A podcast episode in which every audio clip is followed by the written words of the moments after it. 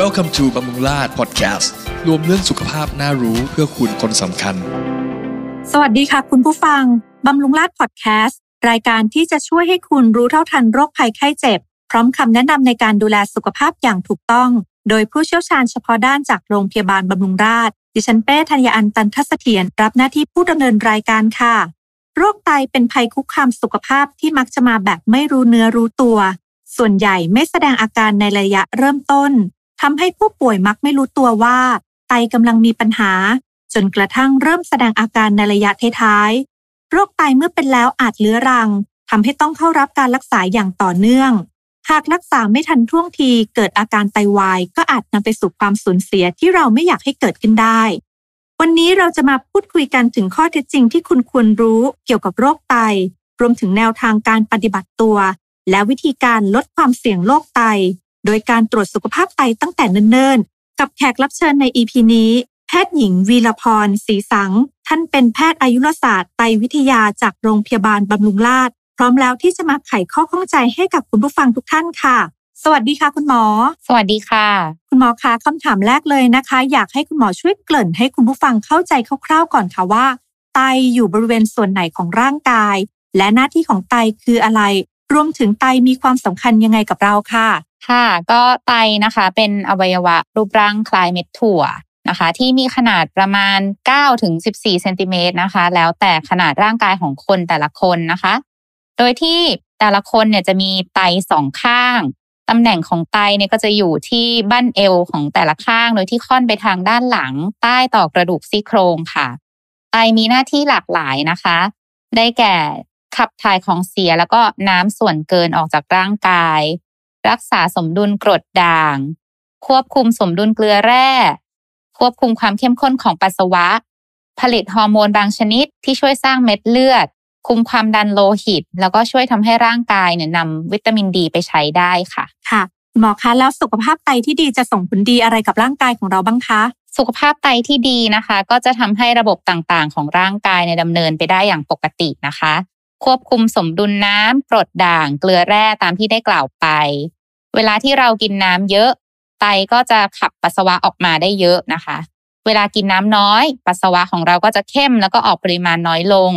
เพราะว่าไตเนี่ยช่วยกักเก็บน้ำไว้ในร่างกาย ปัสสาวะก็เลยเข้มข้นขึ้นค่ะ มาในเรื่องกรดด่างนะคะ อาหารที่เรากินเข้าไปมันก็จะกลายเป็นกรดในร่างกายไตเนี่ยก็จะเป็นตัวควบคุมสภาวะกรดด่างในร่างกายให้เป็นปกติค่ะ นอกจากนี้อาหารที่กินเข้าไปแต่ละวันก็จะมีปริมาณเกลือแร่แต่ละอย่างไม่เท่ากันทุกวันอยู่แล้วนะคะ ไตเนี่ยก็เป็นอวัยวะที่ช่วยเราในเรื่องนี้ก็คือทำให้เกลือแร่เนี่ยมีความสมดุล เช่นเออเรากินอาหารที่มีโพแทสเซียมมาก ไตก็จะขับโพแทสเซียมออกมากับปัสสาวะมากทำให้โพแทสเซียมในเลือดเนี่ยคงอยู่ในระดับปกติได้ ถ้าเรากินอาหารที่มีโพแทสเซียมน้อยไตก็จะกักเก็บโพแทสเซียมไว้ในตัวอย่างเงี้ยค่ะ ค่ะ อย่างนี้ถ้าเกิดไตที่ผิดปกติจะส่งผลเสียกับร่างกายของเรายังไงบ้างคะ ค่ะ ก็ตรงกันข้ามกับเมื่อสักครู่เลยค่ะ ก็คือถ้า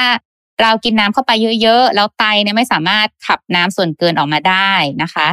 น้ำหรือของเหลวที่ดื่มเข้าไปเนี่ยก็จะคั่งอยู่ในร่างกาย มีการสะสมอยู่ตามเนื้อเยื่อเ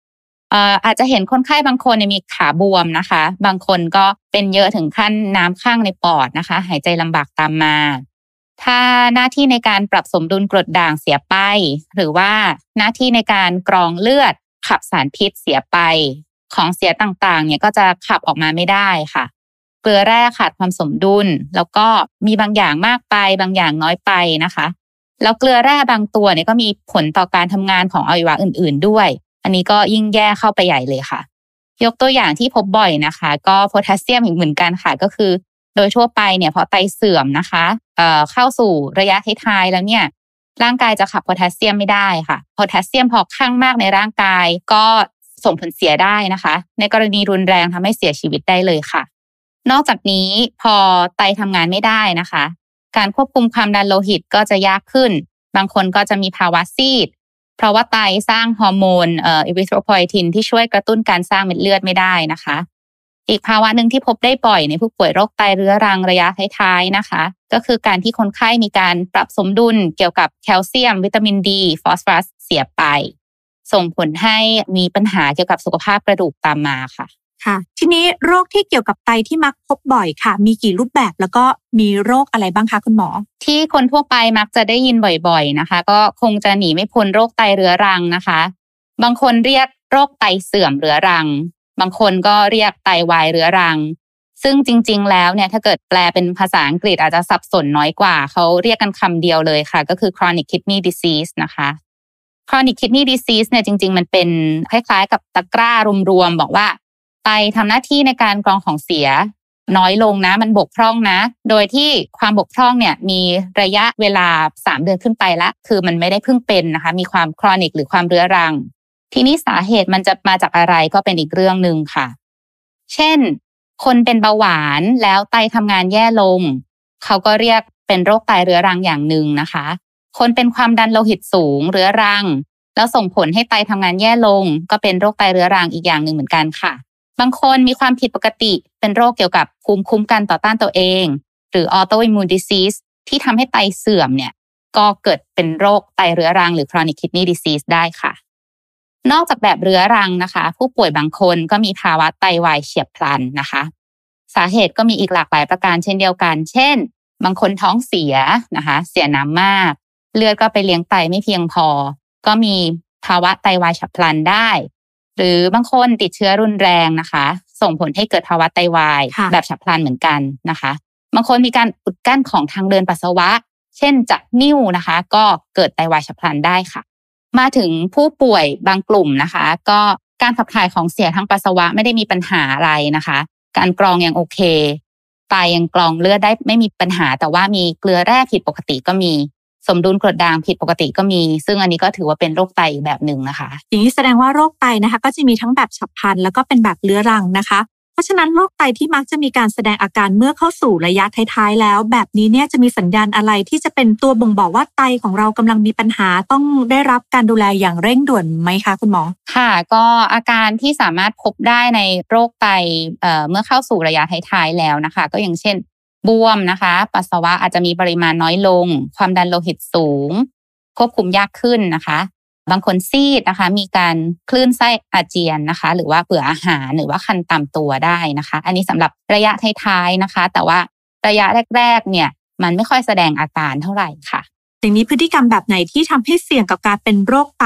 แล้วก็ใครเนี่ยถือว่าเป็นกลุ่มเสี่ยงที่ต้องระมัดระวังเป็นพิเศษคะ หรือว่ามีโรคประจำตัวใด ๆ ที่มีผลต่อการเกิดโรคไตไหมคะคุณหมอ ค่ะงั้นหมอขอพูดเกี่ยวกับกลุ่มเสี่ยงก่อนละกันนะคะค่ะ ก็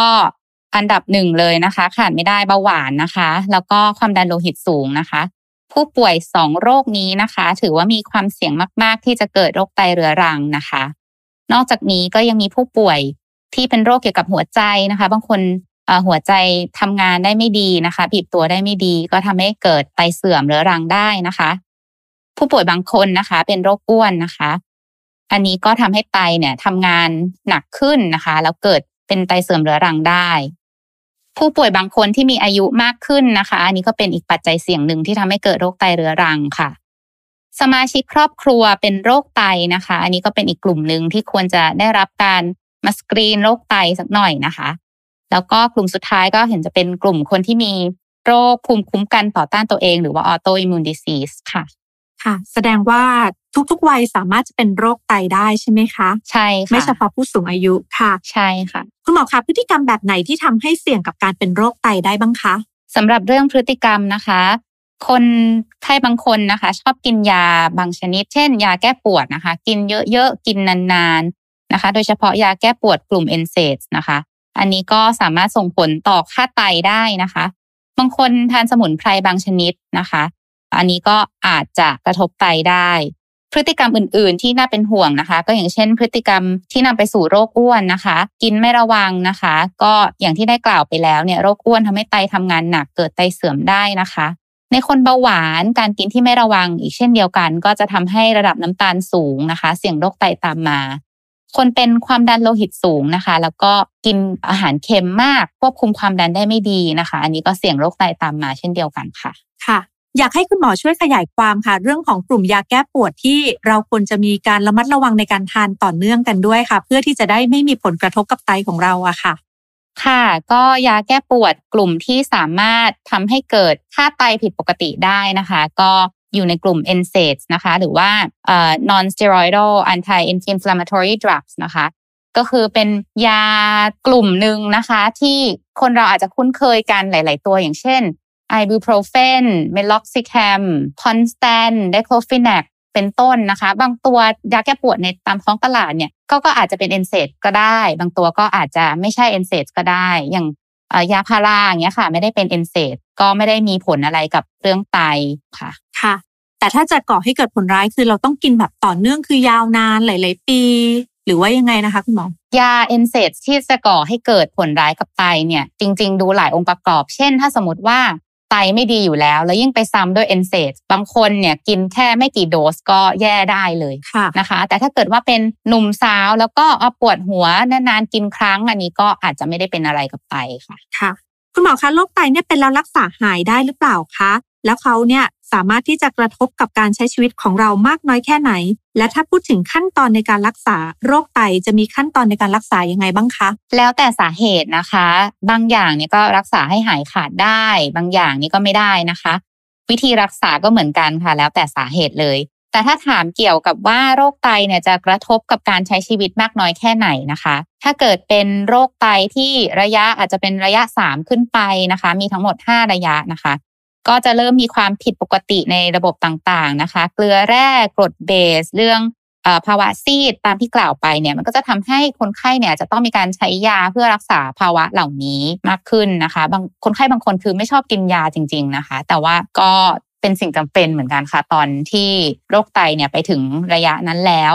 แล้วก็ถ้าเป็นโรคไตเรื้อรังระยะสุดท้ายนะคะ ก็จะต้องมีการฟอกเลือดนะคะ ไม่ว่าจะเป็น ฟอกเลือดทางเส้นนะคะ หรือว่าล้างไตทางด้านหน้าท้องนะคะ ซึ่งทั้งสองอย่างนี้ก็จะกระทบกับคุณภาพชีวิตมากนะคะ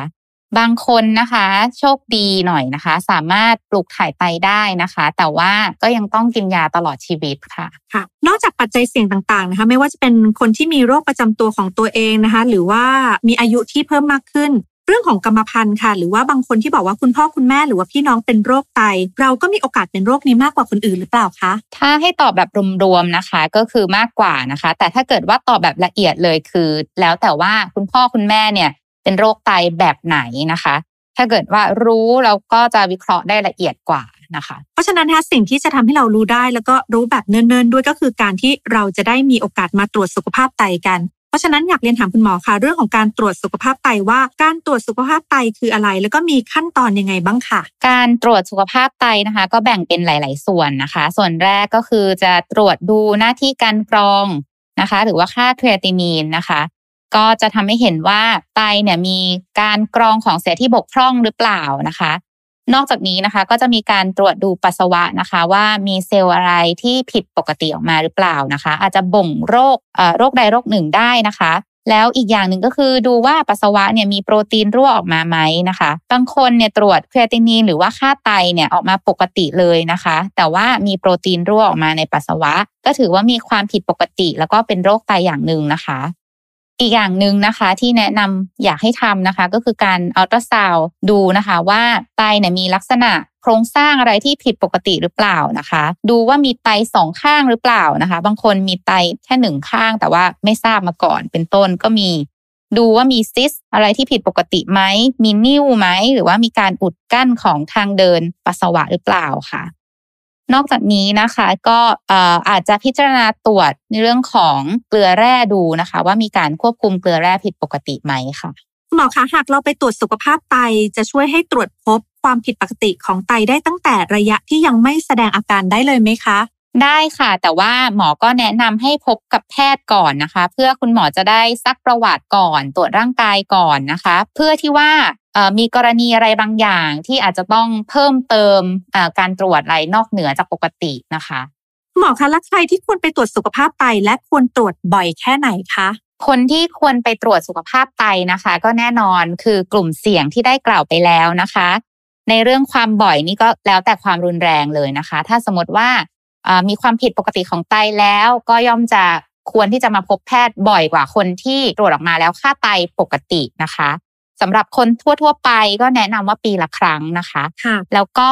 นอกจากตรวจสุขภาพไตเนี่ย ก็ยังแนะนำว่าควรจะไปตรวจปัจจัยเสี่ยงที่ทำให้เกิดโรคไตด้วยคุณหมอคะ ถ้าเกิดว่าเราอยากจะไปตรวจสุขภาพไตค่ะ เราจะต้องมีการเตรียมตัวยังไงคะ แล้วก็ใช้เวลาในการตรวจนานไหมคะ ก็ทำกิจกรรมได้ตามปกตินะคะ ไม่ได้มีอะไรเป็นพิเศษนะคะ แต่ว่าก็ต้องงดน้ำงดอาหารคืนก่อนที่มาตรวจนะคะ สำหรับระยะเวลาก็ไม่ได้นานมากค่ะ ไม่เกินครึ่งวันค่ะ นอกจากการเช็คสุขภาพไตเป็นประจำแล้วนะคะ ยังมีวิธีการไหนที่จะช่วยป้องกันตัวเองจากโรคไตได้อีกหรือเปล่าคะค่ะ ก็กินยาตามคำแนะนำของแพทย์นะคะ การซื้อยากินเองนี่บางครั้งก็เสี่ยงนะคะ อย่างที่เคยบอกไปแล้วนะคะ เรื่องอยาแก้ปวดกลุ่มเอนเซดนะคะ หรือว่าสมุนไพรบางอย่างก็เสี่ยงนะคะ บางคนซื้อยาฆ่าเชื้อกินเองนะคะ แบบนี้ก็เป็นพฤติกรรมเสี่ยงอีกเหมือนกัน เพราะว่าถ้าเกิดว่าคนไข้เนี่ยมีค่าไตที่ไม่ดีอยู่แล้วบางที ยาฆ่าเชื้ออะไรอย่างเงี้ยค่ะ ก็ต้องปรับตามค่าไตปรับโดสตามค่าไตไปนะคะนอกจากนี้ก็เป็นเรื่องของการควบคุมปัจจัยเสี่ยงนะคะ ควบคุมน้ำหนักนะคะ ควบคุมระดับน้ำตาล แล้วก็ความดันโลหิตค่ะ ค่ะ ก็สำหรับโรคไตนะคะ ถ้าเรามีการตรวจพบตั้งแต่ระยะเริ่มต้น ก็จะสามารถช่วยชะลอความเสื่อมของไต ลดความรุนแรงของโรคและก็ลดอัตราการเสียชีวิตได้นะคะ การตรวจสุขภาพไตคือสิ่งที่คุณผู้ฟัง โดยเฉพาะผู้ที่อยู่ในกลุ่มเสี่ยง ควรทำตั้งแต่เนิ่นๆ เพื่อป้องกันทั้งคุณและคนที่คุณรักจากโรคไต และในกรณีที่เริ่มมีอาการของโรค คุณหมอยังสามารถวางแผนการรักษาได้ทันท่วงที ลดความสูญเสีย และเพิ่มโอกาสในการรักษาให้หายอีกด้วยค่ะ วันนี้ก็ต้องขอขอบคุณคุณหมอวีรพรศรีสัง แพทย์อายุรศาสตร์ไตวิทยา โรงพยาบาลบำรุงราษฎร์ที่สละเวลามาแชร์ข้อมูลดีๆ ในการดูแลสุขภาพไตให้กับพวกเรานะคะ